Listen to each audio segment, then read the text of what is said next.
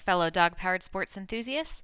This is Chelsea Murray, and you are listening to Positively Dog Powered, a podcast that dives deep into the real world of positive reinforcement training and dog powered sports. I know that we have listeners all over the world, but here in North America, it is getting toasty, and I am certainly hopeful that it's going to cool off here soon. Unfortunately, it's probably not too near in the future.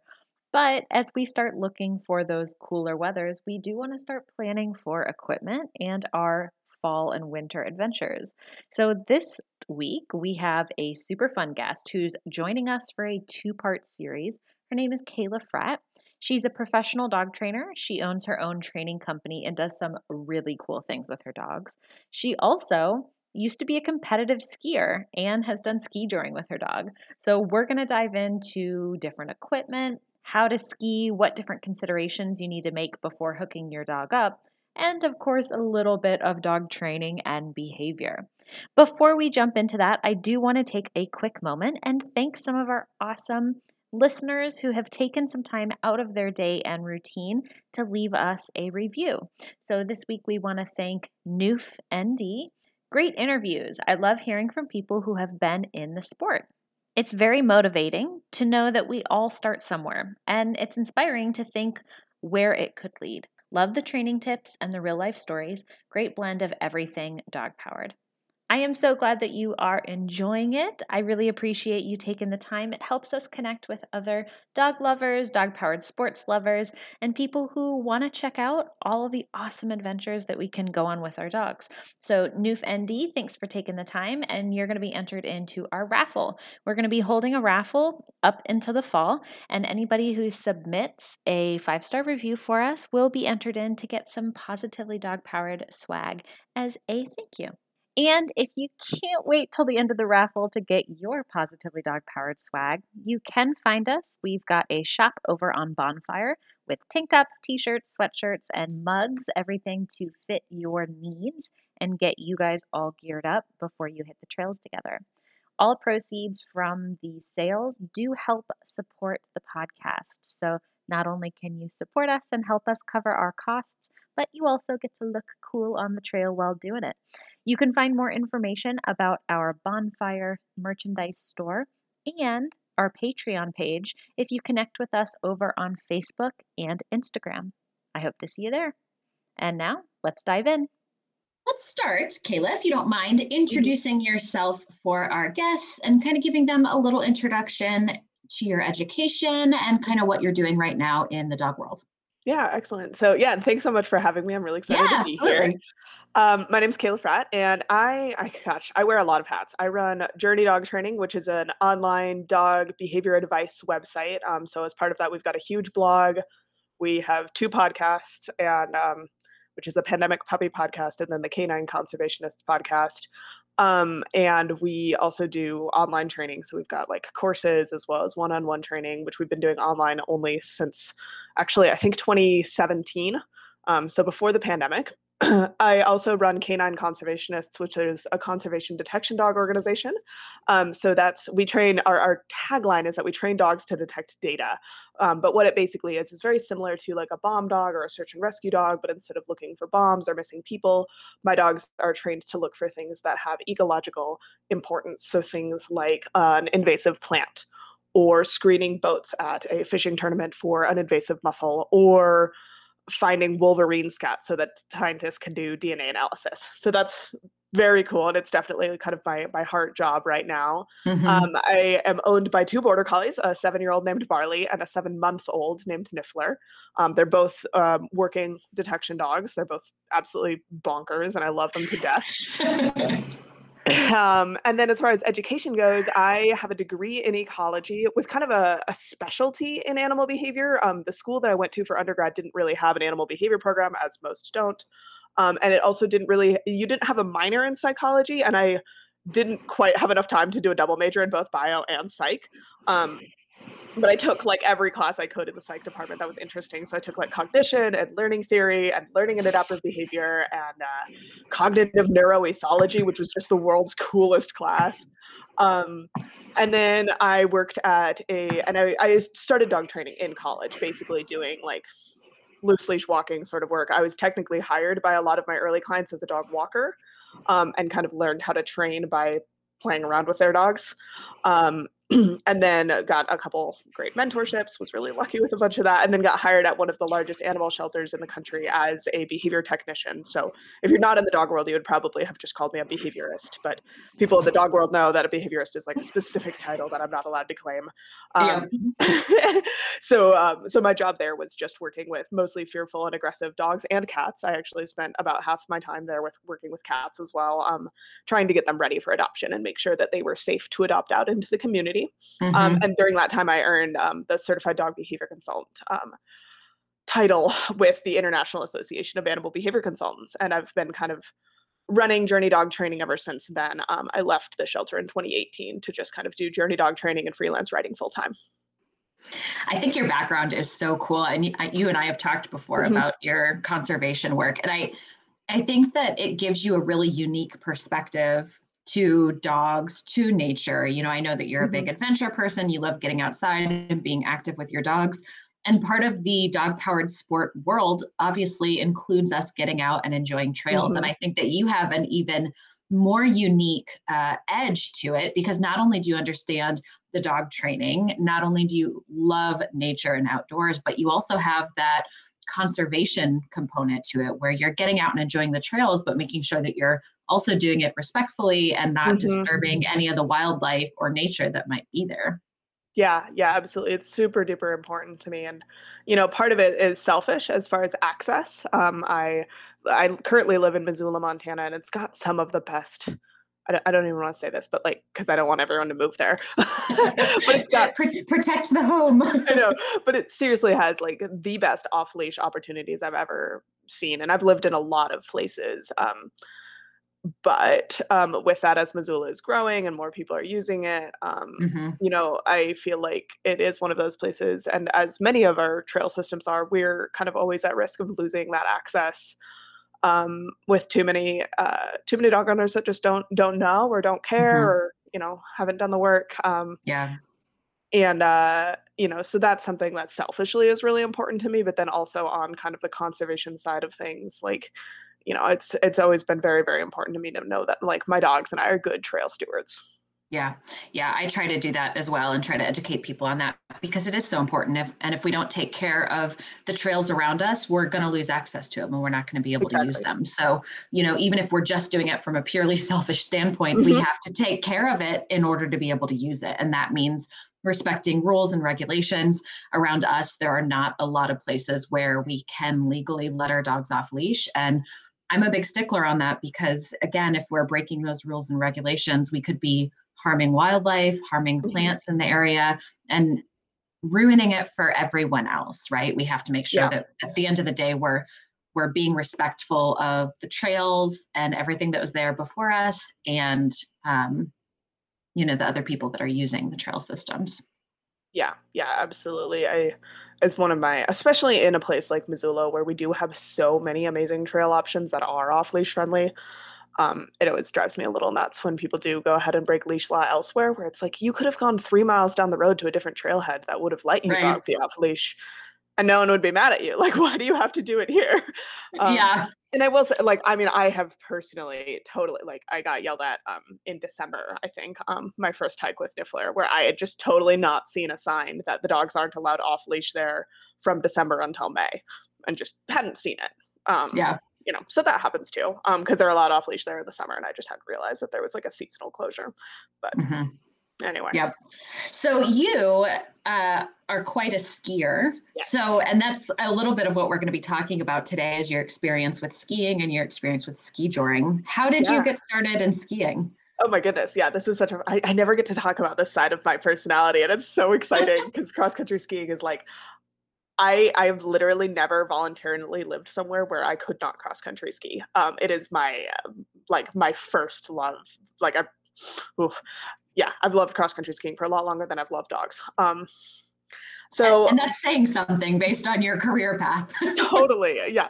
Yeah. I don't love cross country skiing as much as I love dogs, maybe, but that might just be because it's seasonal. Yeah. like you yeah. Um, so I grew up in northern Wisconsin, um, on the shores of Lake Superior, and little did I know growing up there, I think I grew up in like maybe the best place in the country for cross country skiing. Um, so my elementary school had an after school program in the winter that was a cross country skiing program um, where like my parents would just get to pick me up at 5.30 instead of 3.30 and i would have already been cross country skiing for a couple hours they gave us hot chocolate and cookies um, that sounds amazing. oh my god, it was so great. So yeah, like literally, I mean, I have pictures. One of my favorite pictures of me as a toddler is me. I'm like maybe two, standing on a pair of cross country skis, like looking down at my feet, like maybe kind of confused, a little unsure what's happening.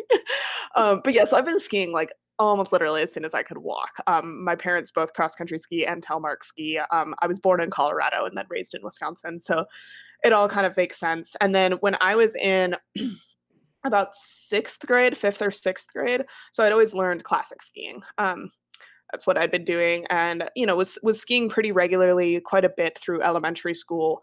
Um, and then I taught myself how to skate ski on my classic skis, and was showing the um, there's a very cool like so my my area had um Ski is what it was called, which was the Chequamegon Area Nordic Ski Club, Ski. And um I showed one of the coaches that I had taught myself to skate ski um because I knew that she was the coach of the middle school team and I was like super super stoked on middle school. And she was like, "Oh my gosh, you're doing so well on like the complete wrong equipment. We have to get you on the team." Um so I learned to skate ski, and then I, I raced competitively from there on out. I um I still continue to race now post college. I'm not you know like super competitive on a national level or anything like that, but like I do continue to race now. Um, when I went off to college, I went to Colorado College, which is in Colorado Springs, and they did not have a Nordic ski team when I went there, and I almost didn't go there because of that. I was trying to decide between there and Middlebury, which does have a Nordic team, but their Nordic team, I believe, is D1, and I was not good enough for their Nordic team. So I was like, ah, do I go to the place where like I'm going to be on the club team, but at least like there is a team, or do I go to my right. top choice school, which doesn't have a Nordic team? And I decided to go with Colorado College, and then literally like I don't know, like a week into school, they have this they have this great thing um, for freshmen and just like other students where every single club in the school kind of comes out and does like an expo. So you can mm-hmm. go around and sign up for like inner tube water polo or, uh, you know, pottery or the rugby team or tryouts for the ultimate frisbee team or, you know, whatever it is. And like everything from pretty traditional things like lacrosse and soccer up to like inner tube water polo. Um, and I managed to, by the time that that rolled around, which I think was like ten days into the school year of my freshman year, have filed the paperwork to start a Nordic ski team. and That's amazing. Like, cabling at my freshman. Um, I can't remember what it's called. I keep wanting to call it a culture fair, but it's so it definitely wasn't that. You're like, um, I'm new to this school, but we're gonna do this, and you guys should join me. yep, yeah, yeah, exactly. So I ran I ran that team all four years that I was at CC. By the time I was a senior, we had like sent kids to nationals and had like a That's crew amazing. of like 20 competitive racers. Now there are kids who choose to go to CC who maybe wouldn't have otherwise because there's a Nordic team there, you know. So kids That's were amazing. in the position I was in. Um, so yeah, yeah, like oh my god, I love cross country skiing. yeah. That's pretty amazing. I can't I can't even imagine going in freshman year and not knowing anything and just being like, nope. So instead of just being sad and upset that there's no team, I'm just going to make a team and we're going to make it happen. I was a really ballsy 18 year old. yeah. Yeah. That's impressive. That's really yeah. impressive. So dogs obviously came into your life a little bit later. Mm-hmm. When did you transition from skiing to ski joring? How did that process work for you? Basically I got barley. Um, and I actually I I planned getting barley around my ski schedule. Um, yeah. Where I so every year the big race that I continue to do now that I've graduated college and I'm no longer competing like every weekend um, is the American Birkebeiner, which is in northern Wisconsin, and it's a 50k race, and it's spectacular. It's so fun. Um, but uh, so I basically I was like, I know I want a dog. I was working at the shelter at the time, and I know I don't want to bring a dog home in the middle of the training season. Um, so I got Barley on March 10th, which was about two weeks after um, the the big race, and had him for you know nine months, and then it came to be ski season again, and I was like, all right, buddy, here we go. You know, we'd been we'd been doing a lot of a fair bit of canicross, so I mm-hmm. got him And within about two months of getting him, I signed up for my first ever marathon because I was just running with him so much that I was like, I might as well have a goal, um, Yeah. and not just not just run for for the sake of my dog, but also like Mhm. have additional motivation for us. Um, so we'd been doing a lot of that, and we'd learned a lot of our trail cues actually on foot while running. So he knew to stop, he knew a slow down, he knew a speed up, he knew a right, a left, a straight. Um, and I taught all of him that on foot. And then, um, yeah, I got him a, a rough wear Omnijore harness, and we headed up to Breckenridge. Um, I was teaching lessons at Breckenridge um, three days a week and working at the shelter four days a week. So I was just like commuting up to Breckenridge and sleeping there. Mhm. And uh, then um, yeah, just started skiing with him. I think we entered our first race that that year. Um, the Birkebeiner has the Barkebeiner. um, so the Birkebeiner is the 50k skiing race, and the Barkebeiner is or the Barkie Birkie um, is a three or five k ski joring race, and we entered that. Um, did well, had a ton of fun. Did that again the next year and got second. Um, and uh, that's been the only ski joring race that we've actually done. But most of the time, when I take him out, as long as we're going for a short distance, I've got him hooked up to ski jor. If we're going longer, I'll just have him off leash if that's allowed, and just have him Mhm. run next to me, just so that like I can get my full workout in without killing my dog. Um, Right. because he doesn't actually, uh, he I don't actually want him pulling me if we're going to be doing like 15 or 20k. Right, right. Yeah, that's a lot on Yeah. him. Now, when you were going for your first race, Mhm. you obviously had race experience personally. Yeah. So I'm sure you had a little bit of the, you know, packing and mental Mm-hmm. management and all of that down. But as you know, as a dog trainer and dog pro, bringing dogs to events is a very different experience. Definitely. How did you prepare for that? Or was it something where you kind of went and then learned, you know, what to do better the second time? Yes, uh, both. Um, Yeah. yeah. So I knew quite a bit about you know my own race prep needs. Um, I have my own little kind of little rituals. The biggest thing that I tend to do the night before races is I take a good shower and then I braid my hair. Um, so that it's like up and it's back, and that's like a huge part of kind of like my pre-race meditation plan. Yeah. Um, I always lay out all of my gear. I usually lay it out as if it were on a mannequin so that I can see that I've got like the right socks and I've got my favorite race socks and I've got my, you know, my like comfy wicking underwear and, Yeah. you know, my heart rate monitor is fully charged and all those things. You know, I've got like, the, you know, is it a serious race where I've got the black headband or is it like a fun race where I've got like a tutu involved? Um, Yeah. and um, so I always do that. You know, I make sure as best as I can. Barley gets a good rest the the days before that, so which is hard for him um, because I know that I'm tapering and I know that I'm taking a break. Um, he doesn't know that, so he doesn't know why he's not getting as much exercise as normal for like three or five days leading up to the race. Um, then on race day itself, um, you know, for both of us, it's thinking about nutrition and making sure that we're eating at an opportune time. If the race is early enough in the morning, I might just not feed barley until after the race. For him in particular, um, just Mhm. because I know when I can eat in relation to a race and still have my stomach feel okay, but I'm not quite sure for him exactly how long he needs because I can't ask him if his stomach was cramping.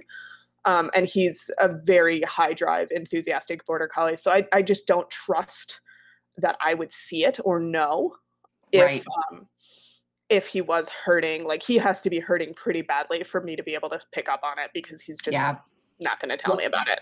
Especially in a race environment like that when arousal levels are higher and they're more excited they're more likely to kind of ignore their own discomfort be stoic and then you know we don't want something to happen Absolutely. Yeah. So then on the day of that very first race, we so Barley's done a ton of stuff out in public at this point. He'd been a demo dog for a bunch of different um, training situations. He'd been to colleges. He'd been to um, quite a few bars and coffee shops at that point. I don't think we had done many of our like really really big demos that we've done since, where he's like at conferences or um, museums where he's doing like back to back to back demos. So he has done a lot of that since. But anyway, he hadn't done that yet. Um, and we got to the starting line, and I was shocked how amped he was.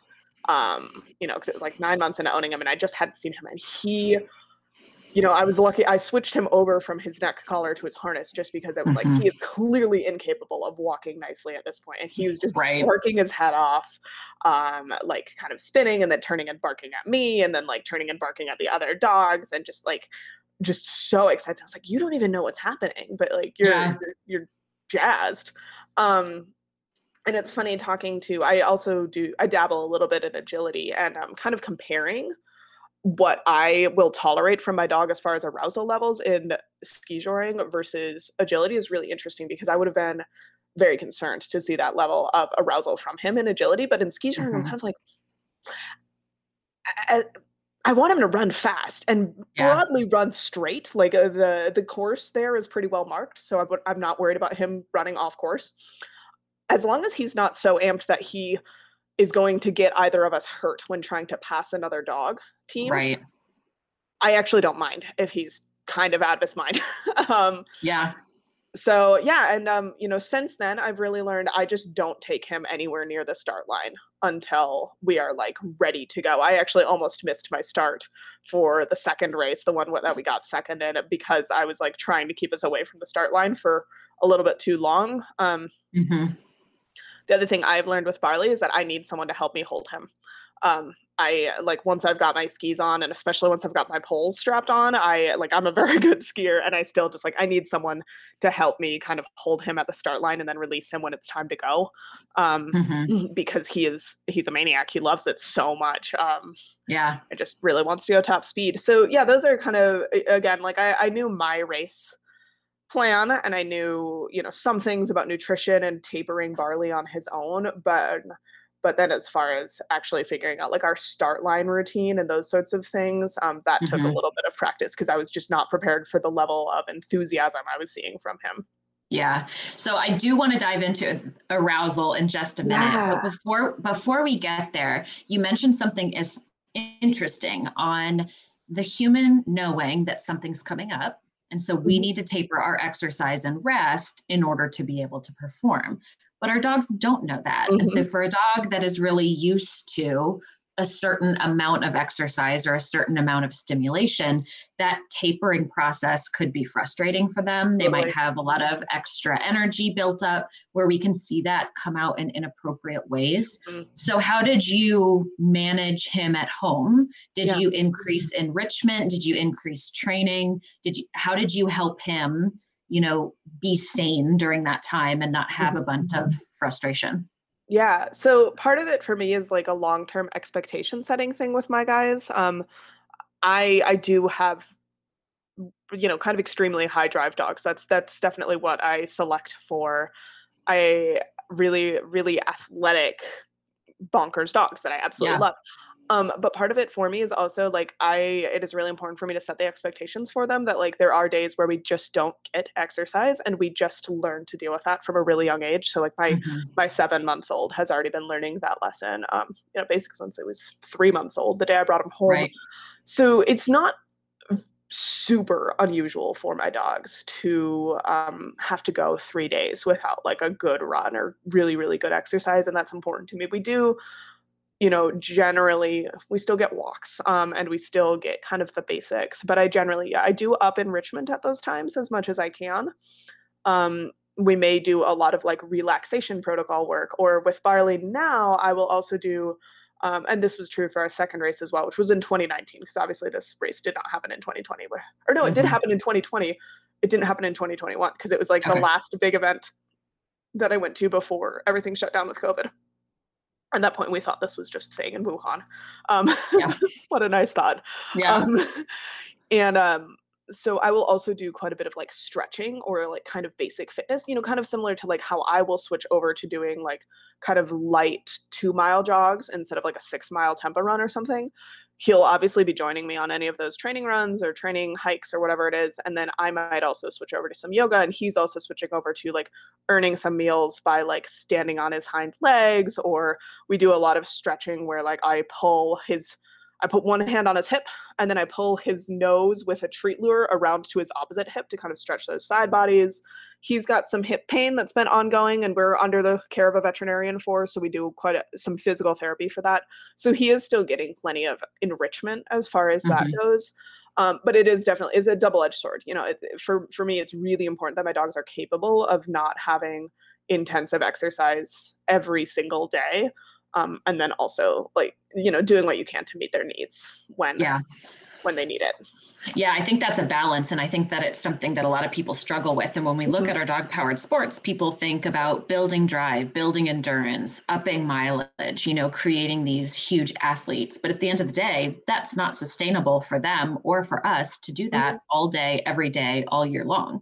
Yeah. You know, in the summer, we're going to have periods where exercise is decreased. We're going to have days where we're too busy at work and they're not going to be able to get mm-hmm. out and go for 10 mm-hmm. miles and at the end of the day you know that's not necessarily safe they need rest days too totally so i think that that's important for everybody to be building with their dogs as early as possible you know letting them learn exercises like settle on a mat finding mm-hmm. other ways to reinforce calm behavior offering them enrichment and chews to help the dogs learn that being stationary is also okay mm-hmm. so that you know, we can keep them in this sport as long as possible yeah, absolutely. I think it's it's really and this is where coming at it from an athlete myself helps a lot, where I Mhm. understand, you know, not just needing rest days, but also hard weeks and easy weeks and hard months and easy months, you know?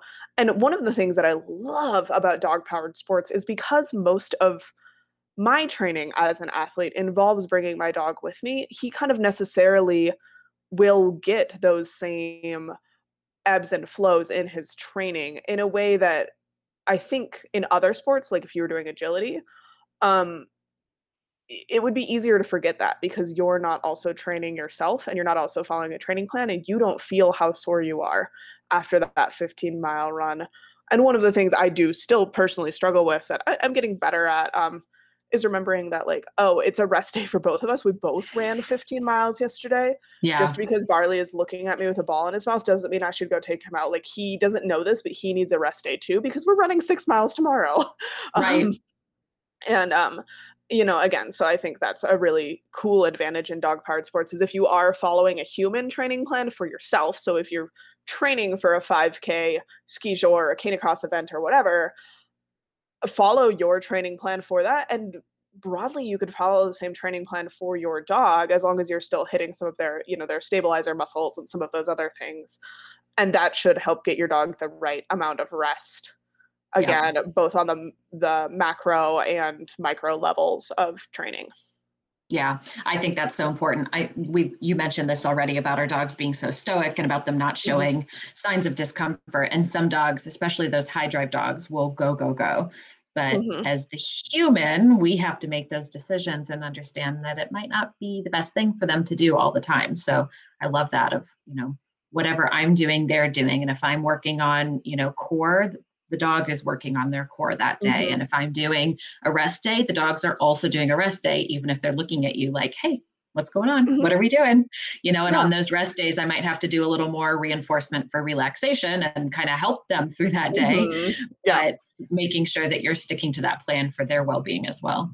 Yeah, yeah, absolutely. And, you know, and then on that note as well, which is, I think this is somewhat related, you know thinking through again like i'm always so aware as an athlete of what's happening in my body and what you know there are so many things that can be tweaky even and i'm only 27 like i'm i don't i know that my body is going to hurt me more in the future. Yeah. Um but there's so many things that may feel tweaky or be a little bit painful in my body that don't cause limping or changes in activity or behavior. So you know with particularly now that barley is he's seven and a half um you know, really thinking about giving him good massages almost every night. That's part of our kind of bedtime routine is we do some brushing and some massages. He's a very fluffy dog, so the brushing was already part of our, yeah. you know, at least a couple nights a week routine. I'm going to be honest, it's not every night. Um and yeah. then also trying to remember to like stretch his toes and like stretch out his hamstrings and like just feel his body and because it takes so much um, and i'm sure you've talked to people who know a lot more about this than i do but uh, it takes so much familiarity with his body to notice if i'm getting a little bit more resistant on that right back knee than i would otherwise because again like it's probably not painful enough for him to limp or mm-hmm. painful enough for him to guard it or yelp if i try to do anything so i really have to kind of know how his body is supposed to feel and you know i think eh, for us as humans it's key to start with being in tune with our own bodies and recognizing how our own bodies can feel different from day to day and then starting to transfer that knowledge over to our dogs um, unless you're already someone who's really into a lot of like physical therapy and those sorts of things it's hard to hard to get your head around until you've really started understanding it with your own body.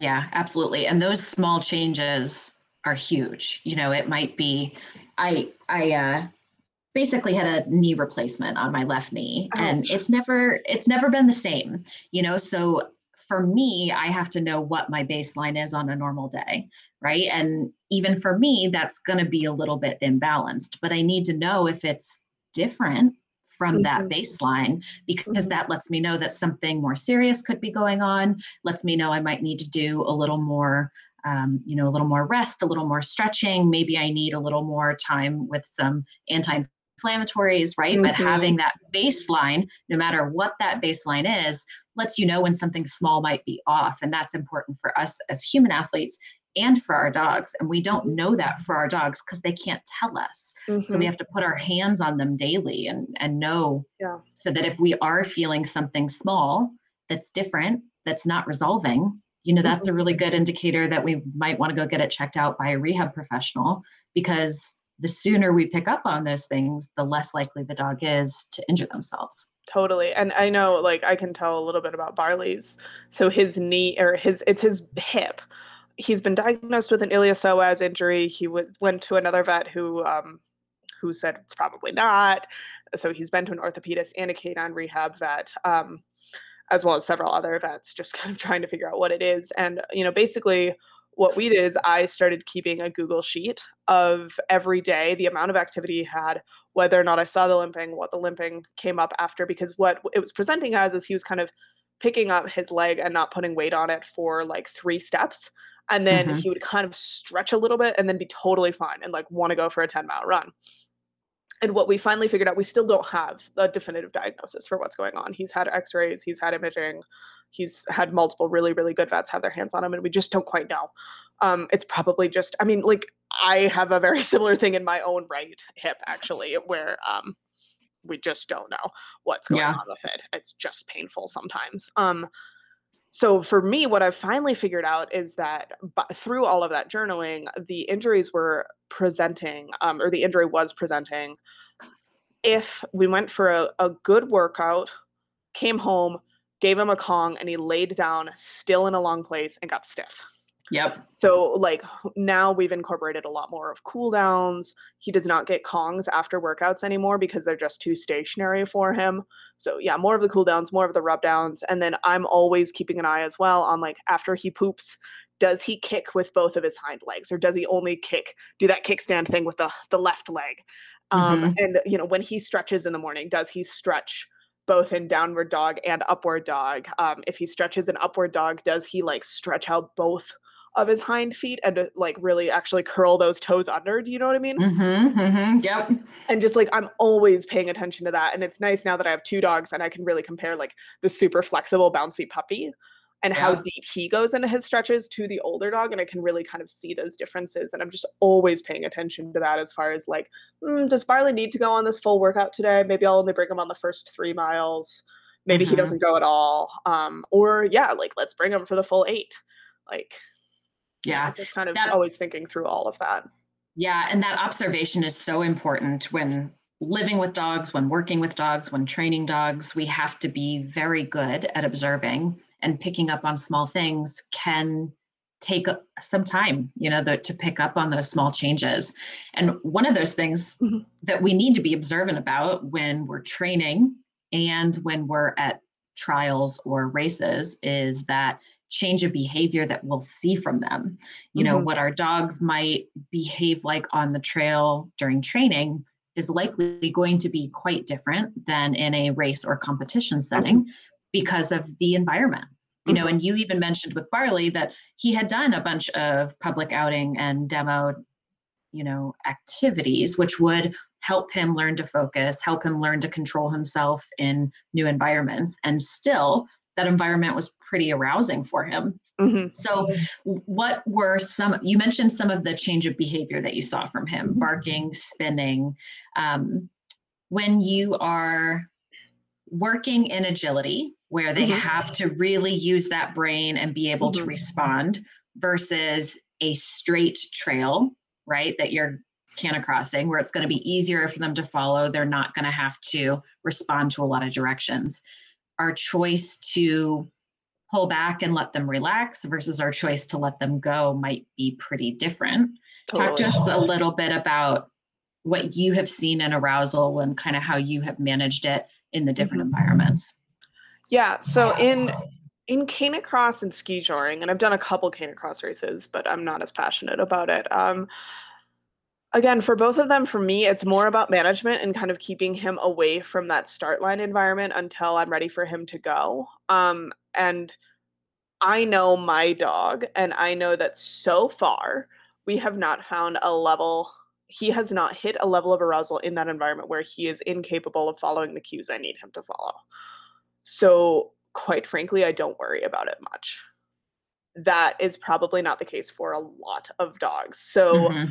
In agility, um, and if I had a dog where I knew that they were likely to just lose those cues, whether it's because they're not as Barley is a pretty absurdly responsive dog, as many border collies are, um, but not all. Um, and we have a really, really excellent working relationship. I've put tons of foundation work into him. So, you know, part of it's him and part of it's me and part of it's our training but if I had a dog, and you know, who knows, Niffler might turn out to be this dog, um, where that's not the case, um, or again in agility, I utilize a lot of Sarah Stremming's um, arousal testing from her worked up class. Um, mm-hmm. So that basically involves as we're approaching a simulating environment, so whether that's the agility ring or the start line, um, starting out just asking the dog if they can eat and if the dog is incapable of eating in that in that environment then you know that you need to kind of go back and sarah generally recommends doing a lot of like kind of walking and letting the dog sniff and circling and like letting them move mm-hmm. in proximity to um to things and then kind of asking them again like hey can you eat now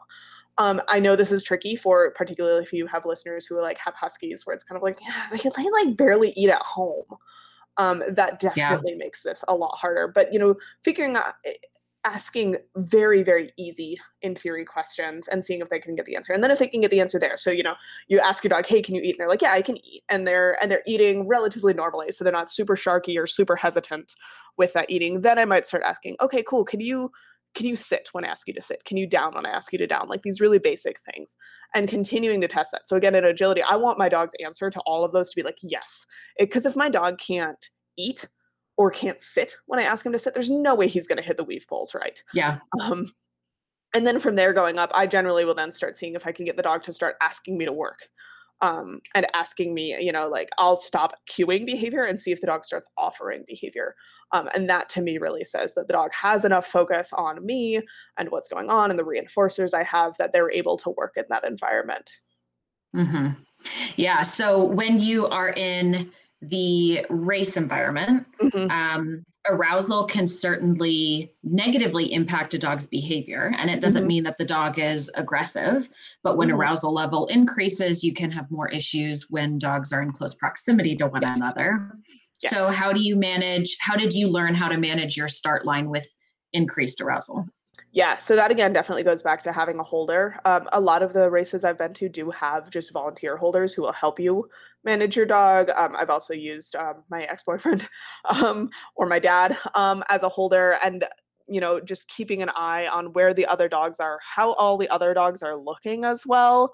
You know, they're uh, like, I'll kind of like, especially if you're looking at something where you're like, I need to get up to the start line right now because my number is about to come up because they do staggered starts at most of these events. Um, and I have to walk in between these two dogs. Um, you know, red red dog and green dog. we won't mm-hmm. pick on any breeds or anything, but um, you know, red dog and green dog. And red dog is kind of sitting, looking at their owner. They've got soft eyes, and they're just kind of like, "This is cool. What are we doing?" Yeah.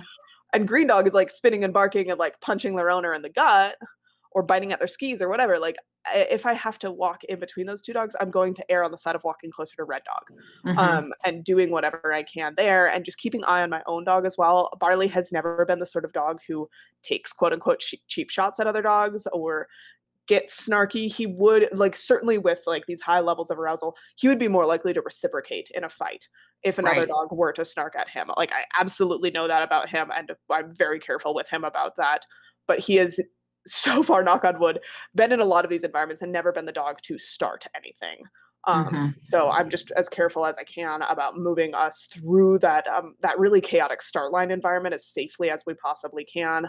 Um, I also often so like my Omnijore ski joring belt, I keep citronella spray in it. So um even at a race environment, there's a very good chance I have citronella spray on me if I were to ever need it. I've never needed it and really, really hope I never need it in a race environment.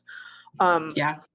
But I have needed it when running before, um, just on mm-hmm. training runs. Um, so it's just it's a nice kind of thing to know that I have if like the worst thing were to happen and we were to have a fight break out um, at a race, and even if my dog's not involved, um, but as someone with as much dog savvy as I have, kind of being ready mm-hmm. to like jump in and help all the skiers who just thought that a dog race would be fun to deal with the dogs who like you know maybe no there might be no one at a, at a given race who actually has any skill in breaking up a dog fight. Yeah, yeah, and again, absolutely. Like, that's like you know worst case scenario. That never happens, yeah. um, but I'm sure yeah. it does. You know, because we're dealing yeah. with just really, really highly aroused dogs um, in in a relatively uncontrolled environment. There aren't a lot of other sports where your dog is so likely to come in complete close contact with other dogs. You know, it's about as you know, like yeah, like you wouldn't see this in dock diving or agility or obedience or I mean maybe in obedience it could happen, but like the actual like having to pass other dogs at and you don't have lanes, it's mm-hmm. it's it's intense for, yeah. for the dogs yeah. Sure. So one of the things that I have come across, um, you know, my husband and I ski jor, and when we are on vacation and looking for trails to go to, a lot of the trails that we find are in more uh, wildlife wilderness areas mm-hmm. where they will allow dogs because lots of lots of groomed trails um, not all, but a lot will not allow dogs on all of the mm-hmm. trails or even maybe just some of them. And we end up encountering quite a bit of people with off leash dogs, which is mm-hmm. pretty common for people who are engaging in dog powered sports to come across, right? Like we're yeah. going to come across off leash dogs at some point. And I think that how we handle the off leash dogs varies dramatically depending on our dog's temperament, depending on what we are observing in the body language of the other dog approaching. For our dogs that do really get highly aroused and excited in our dog powered sports we have to be careful about the interactions that they're having totally. because because it can definitely impact them even if they are you know quote social dogs and dogs that mm-hmm. generally get along well with other dogs we also carry citronella spray with us when we go yeah. out and it's yeah. it's that safety backup for me you know, mm-hmm. just in case something were to happen. Again, knock on wood, we've never had to use it ourselves either.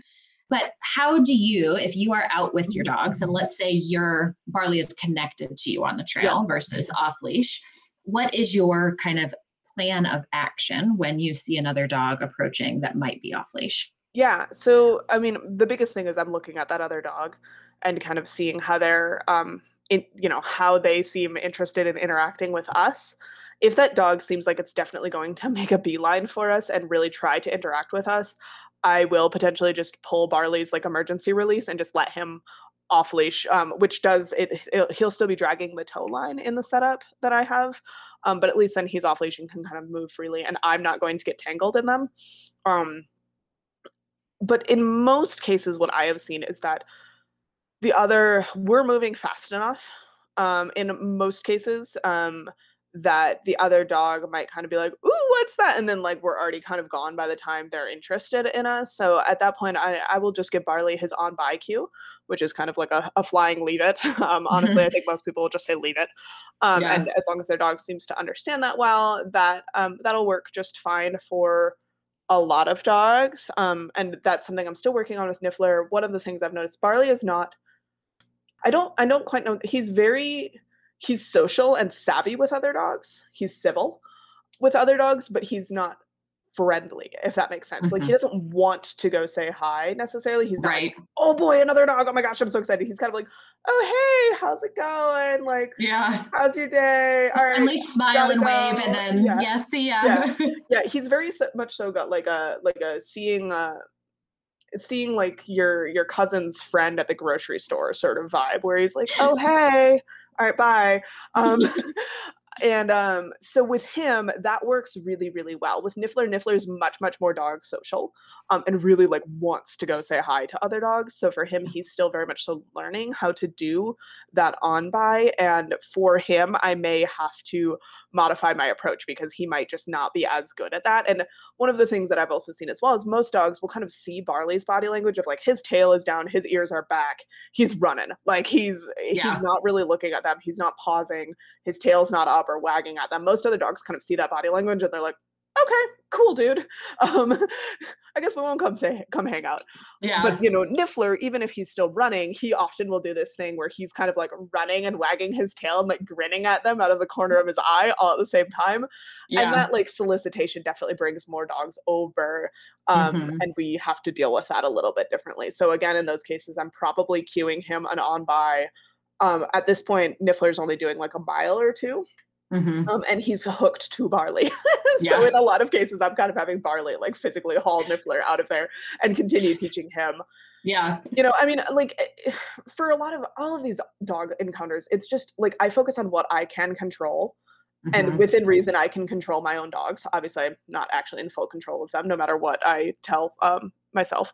Yeah. Um, and and I try to be smart about that interaction. Um, I will say, in a lot of cases where if I'm on a trail that's super off leash dog friendly where I know I'm going to be seeing a lot of other off leash dogs, I will just have my guys off leash as well and they can practice pulling in other situations. Mm-hmm. I just mm-hmm. honestly try not to put them in that situation too much. We do, again, I'm so lucky in Missoula and similarly in Colorado. Um, I can be picky about like, okay, I'm going to take them to this groomed trail where there don't tend to be a lot of other dogs. Um, off leash and we'll do our our joring training there versus when we're in these other situations I'll just have them off leash and running with me so that they can interact with those other dogs freely they're still getting fitness um, and yeah. practicing their cues yeah. Well, and I think that even if you don't have a ton of trails offering variety, we can always make smart decisions about which trails are best for which training. You know, and even here mm-hmm. closer to Atlanta, closer to the city, not a lot of off leash legal areas, but I definitely know the parks where people do break the rules often. And so I mm. just avoid those if I'm doing a certain type of training or out with a totally. certain dog that I know won't be able to handle it. So I think that too, that comes down to us making not only good decisions for our training plan, but also good decisions for our dogs because not all dogs are going to be okay with being rushed up on. And if I know that my dog's not like that, then I just have to, you know, keep searching for those parks mm-hmm. that might be a little quieter, might be a little further out of the way that will give us that safe training environment. Totally. Or even, you know, like one of the the big trails that I spent a lot of time out this past winter in Missoula is we have a groomed golf course. Mm-hmm. Um and yeah, you know, Saturday at 4 p.m. is not a good time to be doing my joring training there. Like yeah. I might bring my dogs maybe, honestly i'd probably just leave them that day. Like but yeah. if i'm if i'm doing a headlight training ski at 7 p.m and like the only other people on the trail at that point are other people who are training for races because like why would you be out there for fun at 7 p.m in january? Yeah. um those are the eh, you know that's when i'll bring the dogs and hook them up. Um yeah. and you know then maybe at 5 p.m on a monday where like there's still a little bit of light you know because it's montana so it's dark at like 4.45 in the winter. Um I might bring them and have them off leash. So like also just thinking about what that trail usage is like. And you know, sometimes I'm wrong and it's just like, oh, turns out there's like a 4-H social here today. Um, yeah, know, I can always like unclip the dogs or or leave them in the car. Niffler in particular um is kind of scared of kids. Um, mm-hmm. so if I get to the trailhead and I realize like, oh my gosh, it is so full, and there like clearly is a birthday party happening or something, like I might just leave Niffler in the car um and bring Barley because that's the other thing, like particularly in ski joring training, like I am not ready to be in dog trainer mode. I have treats in my in my bag, but like I'm wearing gloves, it's in a zippered pocket, I'm wearing poles, like yeah, I am not going to be a very good dog trainer in any way, shape, or form while I'm trying to ski. So it is just not the time to try to deal with anything as far as kids or dogs or any of those sorts of things like i will only put my dogs in those situations as much as i possibly can because you know stuff obviously happens yeah when i already have worked on it separately elsewhere yeah. because it's just like it's not going to happen while i'm skiing the only tool that you really have while you're skiing realistically in most cases is your voice mm-hmm. and your leash yeah you know, which just just doesn't set us up for success, particularly as positive reinforcement trainers. You know, your best yeah. bet is kind of kind of getting your dog to listen to you, maybe body blocking with the other dog, and like controlling your dog with your leash. But it, you know, it's yeah. not a great situation if uh, if your dog is not equipped to handle it, and it's yeah. even scarier I, if you're bikejoring. Yes. oh my goodness, that's yes. like the main reason I haven't dabbled in bikejoring too much yet because I'm so scared of road rash. We're gonna get you there. I'm so scared. I, I think though that that's a really important thing to bring up because at the end of the day, whenever we're working with our dogs, it's always about giving them the best chance of success. Mm-hmm. And oftentimes that can mean a change of plans if we get to go to a trail and that environment is not what we were expecting.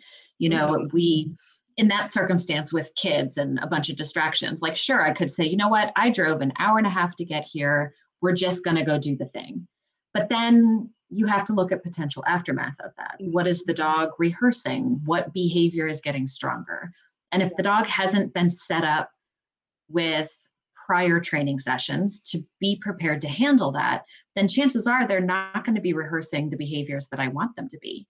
Yeah. I'm going to be frustrated. They're building you know a behavioral repertoire of things that i don't want mm-hmm. you know and that doesn't get us closer to our success so when you are at a trailhead and you make a decision like that how do you then say okay i need to work on x y and z and how do i pull that out of this environment and get the dog ready to handle it when i can actually be a good trainer for them yeah. So, you know, we'll use the example of passing other dogs um, because I think that's a really common one. Um, mm-hmm. And so basically, with that, I mean, it's so nice to be able to do both canicross and ski joring because yeah. I can be a decent trainer when I'm doing canicross within reason. As long as I know, I mean, that I'm going out and this is like a a dog training run, not a physical training run. um, correct. Correct. Because yeah, I do have to decide ahead of time which it's going to be to make sure I have enough treats and that I'm in the right headspace. Because if I'm trying to go out for my like weekly tempo run and then I end up trying to train my dog, I'm going to be grouchy. Right. Um, so in that situation, I will go. I will intentionally go to trails where, um, and ideally, actually, like more of like a city river path. I feel like so many cities have these nice river paths where you're going to see a lot of distractions. Mm-hmm. It's going to be busy. They're not a great place for bikejoring. That's again yeah. part of the that's another part of the reason I haven't done a lot of bikejoring yet is because 90% of my biking is on these like really busy city river paths where I'm just like, yeah. this is this is college much. level. College level yeah. bikejoring, not ready. Um and I will go and we will we'll practice. I mean, if the dog can't politely pass another dog while we're walking, when I ask them to, they certainly can't do it running and they certainly certainly can't do it skiing. Mm-hmm. That might not be entirely true because at speed, some dogs actually are better able to focus, but that is the barometer and the rule that I use. Again, even if yeah. it's not necessarily true. Um, because I don't like Barley actually is anyway, I don't need to like counter myself too much, but that's kind of the metric I use. So if yeah. the dog can pass other dogs politely while we're walking, and they're, you know, I might be reinforcing them um, at my side, or I might be reinforcing them with toss treats ahead of them to keep their focus ahead of them. Mm-hmm. Um, and the nice thing while we're walking or running is, uh, especially on these big city river paths, a lot of times we can step off. So we might practice passing a dog who's 20 feet to our left first before we go do 15 feet, 10 feet, five feet. Can we pass a dog who's only three feet away from us? Obviously, as then we're also keeping a close eye on those dogs and making sure that we're not picking random dogs that we're passing who are going to make our lives harder than necessary. Um, so if we've got right. a dog who is already displaying reactive behavior or really straining towards us or anything like that, I'm going to add in some extra distance to make sure my dog is successful there. And again, we're just using a lot of heavy food reinforcement to keep the dog's focus either on me or ahead as we're mm-hmm. practicing mm-hmm. that on by sort of thing. And then we start doing it at speed. So when we're actually jogging. Um, yeah. And then again, we try to get to the point where we can do it jogging without food at proximity mm-hmm. before we start doing it on skis because you have so much less lateral flexibility on skis where you can't get 20 feet off the side of the trail in most cases. Right. And again, you're not going to be able to do it with food in most cases. So until you can do it at like a five foot distance while running without food, you probably don't want to test it out too much on skis. Mm-hmm. Yeah, I think I think that that oftentimes for people we can and and even as trainers right this is hard for us too it takes practice and it takes mindfulness to take something like passing another dog at a high speed and to break it down into lots of little pieces mm-hmm. and to figure out how we can help our dog be successful each tiny baby step along the way and reinforce it to get yeah. to that end result of the dog being potentially you know 10 feet in front of us running mm-hmm. and passing that distraction. And so, you know, we need to make sure that we're pulling that behavior out and looking at what do I need my dog to do? I need my dog to look away. I need my dog to disengage from the distraction. And then figuring out little ways that we can help totally. the dog be successful. So I do a lot of repetitions too. You know, if I know that the dog has trouble with other dogs, well, okay, where can they be successful? Maybe it's not with other animals yet, maybe it's with a toy on the ground. I was just going to say that. on the yeah. ground. Yeah, I you know, we have to find something that they'll go, "Huh, what's that?" Okay, whatever, and mm-hmm. pass it. Because when they make that decision, we can capture that and reinforce them for it. Mm-hmm. And that's what's going to help the dog start to figure out. And then each time they're successful, we can just change the situation, change the environment, change the distraction just a little bit mm-hmm. so that they keep getting those successful passes of something and then eventually building up to whatever that higher level distraction might be for totally. them. And there are so many good exercises in agility as well for building that forward focus. Mm-hmm. You know, mm-hmm. I might actually put a plate of food out in front of the dog or um, a favorite toy and then tell them to get it as they run past something else that's similarly distracting to have them practice mm-hmm. that. Um, and in theory, I maybe I'm going to try this with Niffler. This is not how I taught Barley, but in theory, you could then teach the dog that on by um, is your leave it cue for that plate of food or you know they're uh, one of their favorite people who's like doing jumping jacks or push-ups or whatever distracting on the sidelines um, and then continue you know uh, intermittently reinforcing that out on the trail where you know mm-hmm. i can't do like a, a super intensive training session when i'm out on the trail but i could in theory after i say on by then go ahead and throw my dog a toy or um, mm-hmm. i usually keep pretty big um, gosh the the the company that I use treats for ski joring um just unfortunately went out of business, but it was called oh, Marsh. No. I'm devastated. It's called Marsh Dog, and their treats were like the size of your thumb joint. So they're yeah. really big and like you could handle them with with your gloves on pretty well, and you could actually toss them out ahead of the dog. Um, and mm-hmm. that actually might be how I teach on by. So it's less of a leave it and more of a like, hey, reinforcements appearing in front of you sort of cue. Yep. Forward focus and like that would actually potentially build enthusiasm and get the dog to dig in and move forward really nicely. Mm-hmm. I'm thinking on the fly a little bit here, but kind of pulling in some of my knowledge from agility and yeah, everything. I might have to experiment with that with Niffler. That's what I do quite a bit with reinforcement. I yeah. do it with either throwing food. If the dog is toy driven, you can throw a toy out in front of them so they get to mm-hmm. chase it, right? And that enthusiasm to go chase that treat or that toy reinforcer out in front can encourage that forward motion even more. Really totally make them excited about passing that distraction. Um, yeah. And I think, too, that's where we go back to that idea of is this a training run? Or mm-hmm. is this, you know, a fitness run? Because yeah. that's going to change dramatically what you do with mm-hmm. the dog you know and and those decisions that we're making on the trail because if if i know my dog needs more work with passing i'm my goal is for a shorter run right? Mm-hmm. Where they can have a few successful passes. I can reinforce it. I'm not necessarily worried about, you know, getting my mileage in or getting, you know, my tempo run in. I'm really just focused on the behavior that the dog is doing and what I'm reinforcing in that circumstance. Yeah, yeah, exactly. I mean, it, it's similar to loose leash walking in that way. Like when I'm teaching loose leash walking, I will usually have a harness that I use for the dog when we just need to go for our walk. I have a harness and like a 10 foot li- line or something.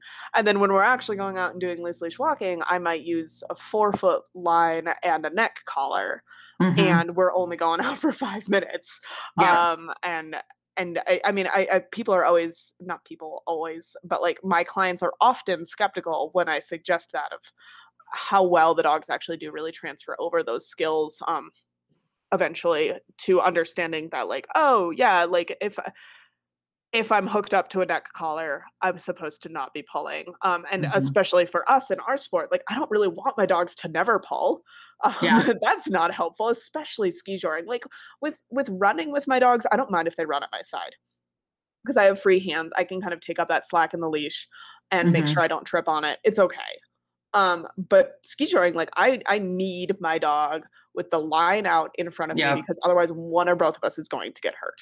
Yeah. Um, like they're either on leash and they're pulling or they're off leash and then they're allowed to be wherever they want. But yeah, um, within reason. I mean, I have border collies, so they don't tend to be super underfoot dogs. Mm-hmm. They like their personal space as well. But you know, if you've got a dog who uh, has less of a bubble, you might need a little bit more work than I on that. you know, then I'd say with border collies for a lot of these pulling sports is like they don't want to be touched. Um, they don't want to be right underfoot because they're so used like genetically they're made for responding to spatial pressure. Right. But. Right. So if we do have a dog, mm-hmm. as you know, as we move from structured kind of off-season training of distractions, and then we are starting to get on the trail with our dog. Mm-hmm. Theoretically, for a lot of people, there comes a point where we are out on the trail doing the fitness work, doing the pulling, and we're maybe not quite where we need to be for our on by. And so mm-hmm. oftentimes people will become repetitive with the cue, thinking if they say it with enough desperation, surely their dog will understand, you know, oh, mom really means it this time. I, I should really do this. Mm. You know, and I I think that that I think it's realistic for people to be in that circumstance mm-hmm. where obviously we don't Absolutely. be repetitive with our cues. That's not what we want to do my go-to in in that place would be to see a distraction coming up to be honest with myself about where the dog is in their training plan and whether or not passing is realistic for them. And if not moving off the trail. Yeah. Especially for dogs that are not okay being off leash maybe some of our reactive dogs that are not okay with being off leash with other dogs, mm-hmm. um, or even in an area where the dogs aren't allowed to be off leash in that circumstance, right? The other dog approaching could still be on leash. What is your if if the, you were in that situation on the trail mm-hmm. and on skis because as you mentioned already like skis are not the easiest thing to move over it is challenging yeah um, what would be your go-to in terms of how to manage that situation best yeah I mean, I think one of the first things is making sure that you on skis, independent of the dog, are comfortable moving laterally and that you actually have the know-how on skis to be able to do this comfortably and confidently without the dog first so again going back to that concept of breaking down behaviors this time for you um, mm-hmm. because i think particularly some of our listeners here may not be like i'm coming in with so much independent cross country ski knowledge before right. i ever got hooked up to a dog where like we used to play soccer on skis on my high school ski team. Like I have a lot of agility on skis that a lot of people maybe don't have yet so you know making sure you can do that physically um, which is something that again we can focus on that because we can control that so we mm-hmm. can we can have you practicing stepping star turns and even jumping like can you jump 90 degrees from one side to the other on skis obviously you're not going to do that to avoid another dog yeah building that sort of body control and confidence on your skis is really really helpful um you know and again practicing like stepping star turns are probably the best exercise for people on this. So that's just kind of you know if you're stepping with you've got your two skis parallel you step with your right foot a couple degrees out then you step with your left left foot to go parallel again then but but it, into, into this little like asterisk and doing that in both sides. It's a really really good exercise for learning how to step your turns which is a much more effective way to step turns as a skier anyway but also to move out of the way so once you're confident that you can actually do that or maybe if you're not confident and you know stuff happens and you mm-hmm. still just need to be able to deal with it i will then take in line for my dog as much as i can um, and bring them in as close to me as possible um, and I will coax them over. I might not give them any specific cues, but I am talking happily to them and kind of keeping their engagement and seeing how how focused on me they are. And then we're moving off to the side as much as we need to. If at all possible, I may have I may break out food at that point. I, in a lot of cases, you're just not going to have enough time um, yeah. there. But you know, just it, it, I mean, it's just to like, well, crap, like here we go. We're moving out of the way as much as we can. Um, I might communicate with the other. Um, if the other dog is on leash, I might just say like, hey, we're going to move out of your way. Have a good ski and like make it really clear that I'm kind of like dismissing them. Um, if their dog mm-hmm. is off leash, at that point, yelling control your dog or anything like that is unlikely to be helpful. Um, so I will then at that point switch over to happy talking my dog, happy talking their dog, potentially body blocking again if I can. I mean, the tough thing on skis, um, even as someone who is really, really comfortable on skis, and I'm usually on skate skis, so I also have shorter, more agile skis than if you're listening to this and you're doing classic skiing. Right. Um, body blocking is still really hard on skis. I have used my poles before to kind of like mm-hmm. hold a pole out towards another dog, and I'm not trying yep. to stab the dog. yeah. and I try to make it very clear in my body language that I'm not trying to stab the dog so that the owners don't freak out at me. Um, right. but um, I have used poles before to just kind of yep. like body block. A, I guess it's mm-hmm. not pole block the other dog. Yeah. Yeah. Yeah. Oh my gosh, that was such a great conversation. I really enjoyed spending my time with Kayla talking about arousal and race prep and all of those pesky distractions on the trails, including off leash dogs, because that causes a lot of stress for a lot of our dog powered sports adventures. I hope that was helpful for you guys. If you're interested in ski joring, be sure to join us in two weeks for the next episode when Kayla and I finish this conversation, talk a little bit more about skiing skills, equipment, and skills that your dog will need to have so that you can hit the trails this winter together as a team. So, until next time, have fun chasing tails on the trails.